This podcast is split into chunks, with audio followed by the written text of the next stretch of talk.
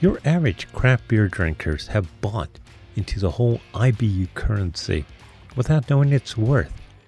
In many ways, as beer makers, we're doing exactly the same. We all know how to measure IBUs by lab or formula, but we don't think about the why behind the bitter. Why should something that your body screams out danger you actually crave? Understanding the human side of bitter will help you understand your customers better, which leads to better bitter sales. Hi, this is Velo Mitrovic, and you're listening to Reeve Media's The Brewer's Journal podcast. If you haven't guessed already, in this episode we'll be talking about bitterness, but going at it from what I hope you'll find to be a different angle. This episode is slightly longer than normal, so pop one open now have another cold one in reserve, and enjoy the show. Hi, IBU beers are back. No, they're not. Yes, they are. Yes, no, yes, no. it's all enough to drive you crazy. Through our own fault in not educating customers, most of the time they equate IBU solely with hop flavor. No wonder they're confused and driving us a bit insane in our tap rooms. This whole bitterness argument has been going on for each and every year since the 1990s when craft brewing crawled out from the hobbyist basements and into a proper commercial kettle. The answers that were lacking then are still lacking today. Since then, like chili heads making hotter and hotter hot sauce, some brewers seem to think that the more bitter hop taste that you could cram in that bottle or can, the better. But if you're trying to sell beer instead of creating headlines, is that such a good move? There is a reason why some of us like bitter and a reason why some of us hate it. There is a reason why most times you're doing your customers no favors by listing IBUs, and there's a reason for that matter why the whole IBU rating system might have had its day. But let's forget bitterness for a second and talk about chilies. Back in 1912, Wilbur Scoville was a pharmacologist who was working for America's leading pharmaceutical company at the time, Parke-Davis. Scoville had a problem. He was trying to improve one of the company's products, a cream called Heet, spelled H E T, which was used to treat sprained or sore muscles, and it's still around today. At that time, the active ingredient in Heet was capsicum, the key chemical that makes chili peppers hot. Parke-Davis, however, didn't always use the same type of peppers to extract the capsicum, and in different chilies, the heat varied. So, if you're trying to make a consistent product, you need some sort of way of measuring this. It's not enough to bite into a chili, count the drops of sweat on your forehead, and say, hey, this variety is hotter than that one. According to John McQuaid in his book Tasty, Scoville's method was to dry out peppers and then dissolve a specific weight of dried peppers in oil in order to extract the heat compounds. The extract was then diluted in sugar water and given to a panel of five lucky tasters. The amount of sugar needed to make the heat undetectable to majority of the tasters determined the Scoville rating of the pepper. Well, for Parke-Davis, the whole capsicum thing didn't work out. It now uses an extract derived from wintergreen. Scoville's scale has stayed with us, although now the measuring process is considerably more technical than finding five mates who like chilies. Why do we like the sensation of our mouth on fire in the first place? The burning sensation capsicum induces in the mouth leads the body to produce endorphins as a countermeasure. With the Scoville scale, you know exactly how much heat you're subjecting yourself to, and this has led to pepperheads going after ever hotter sensations. Hearing that cash register ring, plant breeders and soft makers are happy to oblige them, and they've come up with hotter and hotter chilies. How hot? Your bog standard jalapeno, which pretty much any of us can eat without our faces turning too red, is anywhere from 2,500 to 8,000 Scoville heat units, SHU. The Carolina Reaper chili, developed by Ed Curry's Pucker Butt Pepper Company boasts 2.2 million SHU, making it around 200 times hotter than a jalapeno. But that's chump change. By cooking down and concentrating in chili's capsicum content, and using such chili blasters as the Reaper, the Trinidad Moruga Scorpion, or the Ghost Pepper. Soft makers have come out with blends that have anywhere from 6 million to 9 million SHUs. While sauces such as Black Mamba, Mad Dog, or Blistered Bunghole all have truly impressive SHU units, does anyone actually use them on their Vindaloos, or do they sit on a collector's shelf in the original unopened wrappers next to the asbestos gloves? Ashwin Rodrigues, writing for MEL, said, Ass destroying hot sauces, hell and death are also popular themes. Mostly taste like shit and are usually designed solely with heat in mind, never flavor, and consuming them as a party trick, where the trick is trying not to die. The reality is the top five sellers by volume in the States range from rather tame 1,000 to 5,000 SHUs. If you want to get some publicity, you go hotter than hot. If you want to make money, yeah, you go sensible. At this point, the thought might be occurring to you that there are similarities between SHU and International Bitterness Units, IBU, especially how we perceive and use the scale. Like the problem of trying to produce a consistent product that uses capsicum, beer makers needed a way of producing a consistent tasting beer, and in the 1950s, scientists started working on a way of measuring the amount of bitterness that was in beer. In 1955, two researchers extracted the bitter substance from beer by using chloroform and then weighing the dried extract. This was about as easy, fun, and fast as it sounds, and this process was further complicated by the need to measure unhopped wort, which was needed to provide a base number to all this. I'm not even going to try to go into the chemistry of these methods, except to say the process was refined by taking isooctane extracts of the acidified beer and diluting them with methyl. This produced an alkaline that could be measured by ultraviolet light, and those results were agreed upon by a tasting panel. Faster approaches were developed, which did away with the need to make the extract alkaline and instead relied on higher ultraviolet wavelengths to measure bitterness. All was well then? Far from it. Not only were there different methods being used to determine bitterness, it also varied on which side of the pond you were on. Finally, in 1965, there was a meeting of minds between the Analyst Committee of the European Brewery Convention and the isohumulone subcommittee of the American Society of Brewing Chemists. A standard test method was agreed upon along with the bitterness scale. But, ah, there's always a but. The Europeans wanted to call the units of bitterness international bitterness units. Hmm, sounds good to me. But the Americans were holding fast to the isohumulone bitterness unit. Some wise soul noticed that regardless of the initials being used, hey, they were the same, so IBU became the agreed upon name.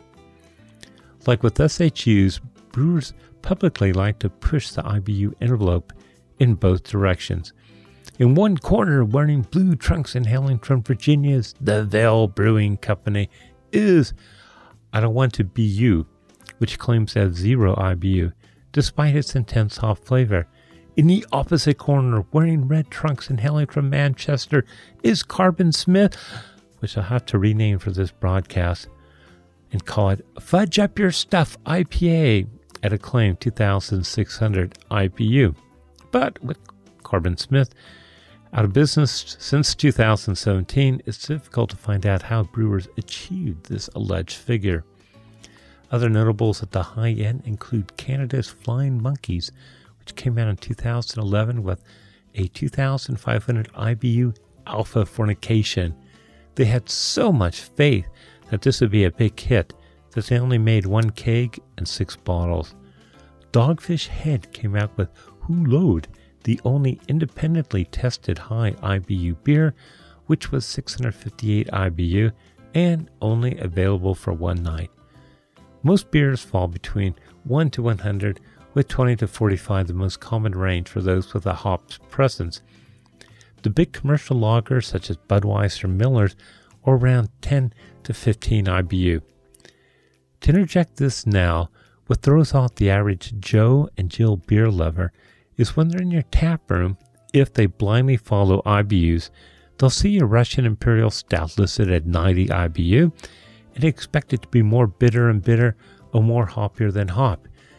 Then, in total confusion, their heads will pop off like your old Rock'em Sock'em robot toy when they realize there's no bitter or hop taste in it. You could tell them the stout is like lemonade, the sour, bitter it is, the more sugar, grain you add. Or you could spend an hour discussing grain, ABV, sweetness, hops, bitterness, and IBUs, or you could just let them wallow in their ignorance and tend to other customers. Trying to get a better understanding of bitterness, I turned to Ray Daniels, founder and director of Cicerone Certification Program. He told me that IBUs by themselves don't mean much. Ray says, I can give you a beer with 29 IBUs that you'll perceive as undrinkably bitter, and another with the exact same level of IBUs that you'll tell me is cloyingly sweet. With to perceive bitterness measure, we want to move past just looking at IBU numbers and get into something more meaningful when you actually taste the beer. Various elements in a beer can be used to influence the perception of bitterness, including original gravity, adjunct usage, attenuation, carbonation level, and yes, actual IBU level. And in most cases, perceived bitterness is pretty consistent across examples of a particular beer style, even while the IBUs themselves might vary by 30 or 40%, says Ray. That is why, Ray told me, that when evaluating beers for most purposes, they wouldn't necessarily want to look at the quantitative values for a beer before tasting it, but instead of Cicerone, they rely on perception to decide the balance of the beer. But back in the world of totally untrained folks, the problem is when drinkers discover the taste of hops and IPAs, they started seeing IBUs not as a measurement of bitterness, but as a way of breweries to express how many hops they crammed into a bottle. If more hops please their taste buds, then a higher IBU must mean a better beer. Or if they hate hops, then a higher IBU must be avoided at all costs. To them, IBUs equate to hop flavor and aroma, not at all to bitterness. Cormac Wall, the beer buyer at online bottle shop Honest Brew, says with the age of New England IPA styles upon us, it's a topic that sometimes enters the conversation between honest brew buyers, particularly when it comes to perceived reduction in IBUs, even in seemingly West Coast styles. I think for customers, the talk of IBU is something that was prominent in the early years of this decade when several beers reported to wield hundreds of IBUs and it was a selling point for them. Occasionally, we'll still see a beer from a grizzled old West Coast brewer, and they'll proudly proclaim 200 IBU on the side of the can. But on the whole, it seems to pass from general consciousness among consumers, as most brewers avoid high bitterness levels so filled, no need to mention IBUs anymore. Belgian brewery Brasseur des Cygnes prides itself on the bitterness of its beers, which it describes as being the key characteristic of its beers. But Yvan De Baets of Brazil says that he's not tempted in the least to list IBUs. I pride myself on the balance in my beers, not on their bitterness. They are not extremely bitter and don't have an extremely bitterness perception. I would certainly not put indications such as IBUs on a label, as beer making is not a penis contest. I want the people to taste with their nose and taste buds and not with numbers. On top of that, IBUs don't say anything about perceived bitterness. He says for our beers, it's their balance between hoppiness, bitterness, maltiness, and fermentation flavors. And the reason for that is that's what I like. I pride myself on being a selfish brewer. Breweries measure their IBU by using their own lab or sending samples off to commercial labs using a complicated mass formula or using the same formula as part of a free software there's several found on the net, or by just taking a sip. While the cost of test equipment has dropped over the last few years, there are still recurring costs in using these machines. If you're thinking about buying one, be sure to investigate what your total year on cost will be. For smaller craft breweries, This could mean sending a sample off to a lab will be your cheaper option. However, you're then looking at up to 48 hours for results as opposed to results in just 10 to 30 minutes. The traditional method for measuring bitterness often requires a laboratory with a laboratory technician, UV VIS spectrophotometer, water bath, glassware, solvents, etc., and can take anywhere from 15 to 30 minutes. This has changed, though, with the introduction of a small, easy to use, portable lab kit. And the best selling brewery kit right now in the UK is CDR's Beer Lab, so locally through QCL Scientific. I'm speaking to James Mallett of QCL. James, tell me your background in beer. Hello. So yeah, so I um, originally did a BSc in microbiology, and then I joined a company called AB Vickers, part of the Lallemand Group in Burton on Trent. I was their microbiologist, um, and that sparked my love of beer and the brewing industry. So from there, I went back and did a PhD at Nottingham University at their brewing school, and then I worked as a assistant brewer at Blue Monkey Brewing in Nottingham for eight months before joining uh, QCL in my current role. So, how many beer labs are there in use in the UK? Uh, we have about 60 beer labs out in operation across the UK, um, ranging from small production facilities at three barrel size up to some of the large multinational breweries. Uh, we have four with one other company in particular. Uh, I've been to breweries that have bought kits for one thing or the other, and going by the inches of dust that uh, that cover them, you know, they've been in their box forever. Why would Beer Lab be any different?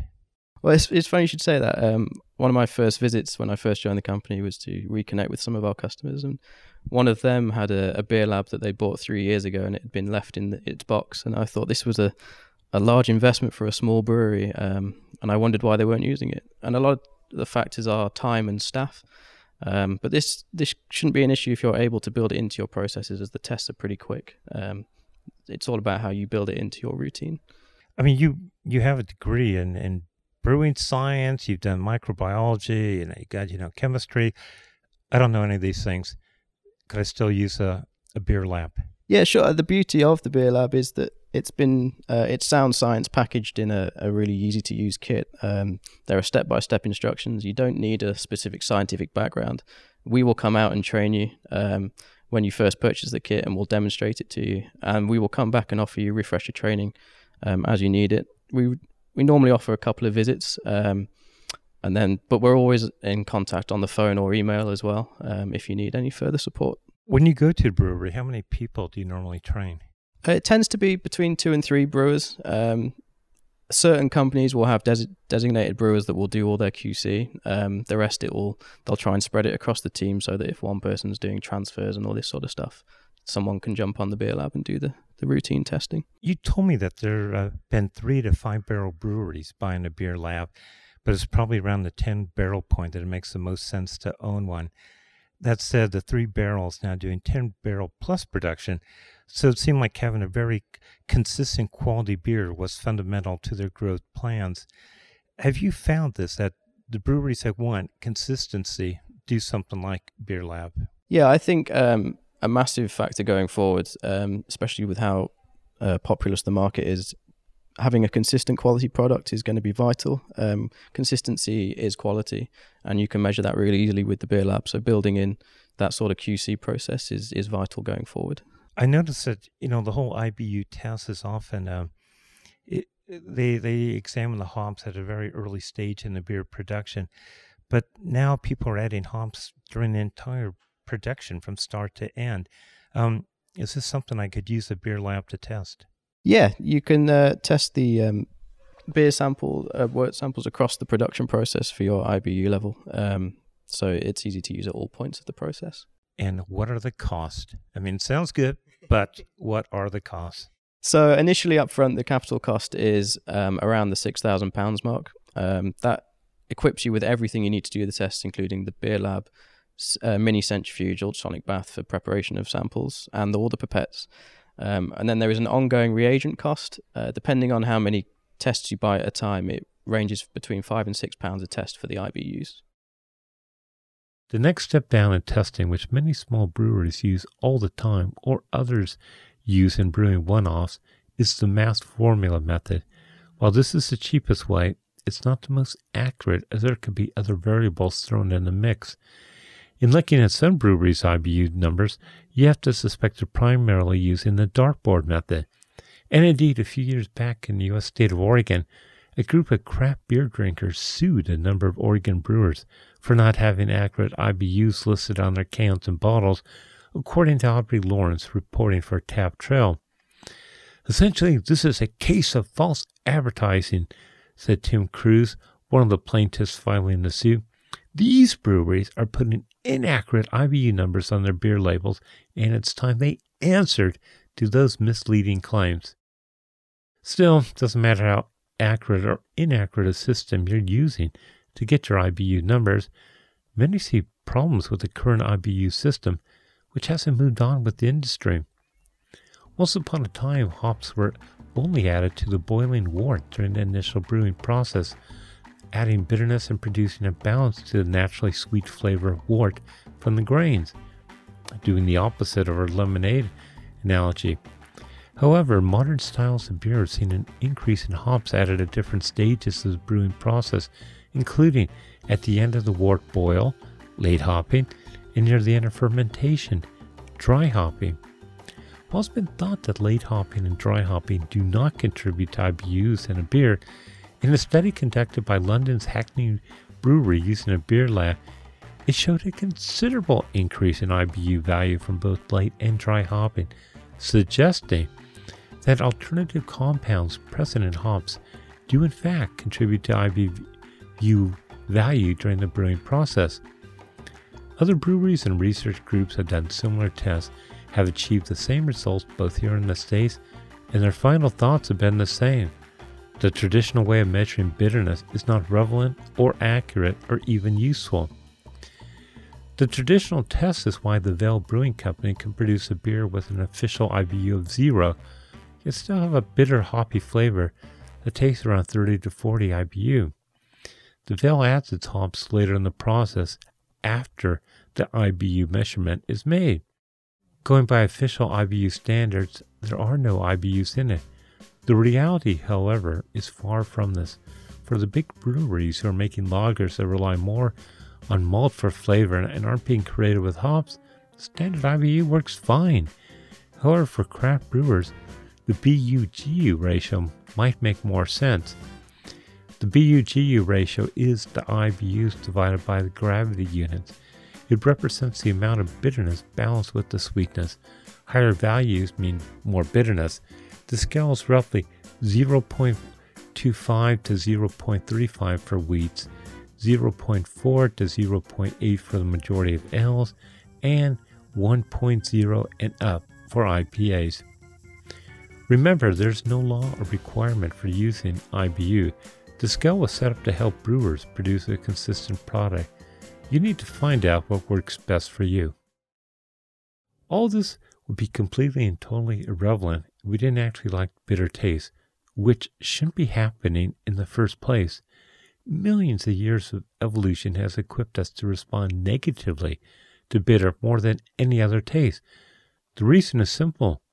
The vast majority of all poisonous plants and animals taste bitter. Have a child bite into something bitter, and they instinctively spit it out. And we're not alone with this. Jellyfish, fruit flies, and bacteria, all not known for being the world's pickiest eaters, can sense bitter compounds. Humans have 24 bitter tasting genes, far more than other life forms. About 15 years ago, it was discovered that besides the well known bitter receptors on our tongues, we also have bitter receptors throughout our bodies in places such as the stomach, nose, lungs, and brain. Why these other bitter receptors? You tell me. Scientists haven't figured that one out yet either. But many believe that it acts as a shadow taste system. I asked Ray Daniels if the average beer drinker understands what, from a biological viewpoint, what bitterness is. Ha! Define average. The average beer drinker in my world does, but I don't live in the real world, at least as far as beer goes. But I do think that most human beings recognize bitterness as a taste. It is, after all, one of the five basic tastes. So most people they can call it out when they encounter it, certainly at high levels, says Ray. Unlike jellyfish, humans are constantly twisting, challenging, and breaking evolutionary rules, and in every culture there are bitter, bitter foods that are considered good. Bitter gourd in India, Icelandic fermented rotten Greenland shark, even uncured olives spring to mind, along with dark chocolate, broccoli, coffee, and beer. It's always been thought that enjoying bitter flavors is an acquired taste, like with hot chilies, but new research is pointing towards an actual biological change in our saliva as to why we end up loving a very bitter hoppy IPA. Dr. Cordelia Running, a sensory scientist at Purdue University, wanted to know if there was a biological reason behind the change. She and her team at Purdue's Saliva Perception, Ingestion, and Tongues Laboratory, SPIT Lab, suspected that repeated exposure to bitter foods might actually change something in a person's saliva. Besides keeping our mouths moist, saliva begins the digestion process of food, and the saliva makeup includes proteins that can affect how food and drink taste. Running decided to run with the idea that exposure to bitter foods can actually change the proteins or the numbers of them. To test this theory, Running's lab brought in 64 volunteers and gave them a six week trial of alternating diets. One week, the human guinea pigs would give up nearly all bitter food. The next week, they'd be given three daily glasses of chocolate almond milk due to the chocolate containing bitter compounds known as polyphenols. As suspected, the SPIT team was able to detect changes in the volunteer saliva after they consumed the chocolate almond milk. In particular, they saw an increase in a type of protein that naturally captures and binds to those bitter polyphenols, while at the same time, test subjects began reporting the chocolate drink is tasting less bitter. The more bitter foods the subject ate, the more anti bitter proteins they had in their saliva, and the more palatable the food seemed to become. In other words, it's not that we get used to bitterness, bitter flavors actually change the way we experience taste.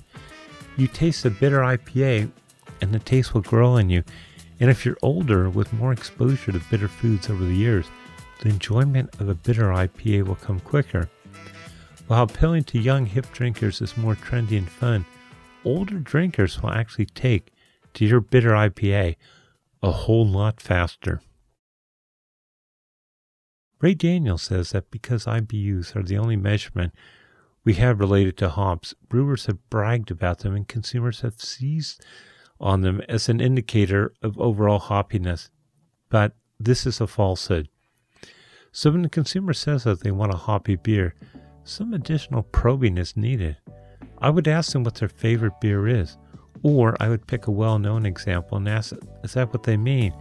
Or I'd give them a sample of something with a high bitterness, uh, American IPA, let's say, and something with a lot of hop flavor and aroma without a ton of bitterness, eh, such as a New England or hazy IPA, and see which is more to their liking. You got into brewing because you like beer. You like brewing, you like seeing people's expressions as they drink what you've made. But you also want to stay in business. You want to pay your bills, and it would sure be nice to buy baby a new pair of shoes. The more you understand why your customers like bitterness and what they're looking for in a beer, the greater is your chances of being around for a long, long time. With today's podcast, I'd like to thank Ray Daniels at Cicerone James Mallett of QCL Scientific, Cormac Wall of Honest Brew, Yvonne Beats of Brazil, our sponsors, sound engineer Ross McPherson, review publisher John Young, and most of you, our brewing compadres for listening in. For all of Ray Daniels' interviews, see the January 2020 issue of the Brewers Journal. This has been Vela Mitrovic, and you've been enjoying the Brewers Journal podcast.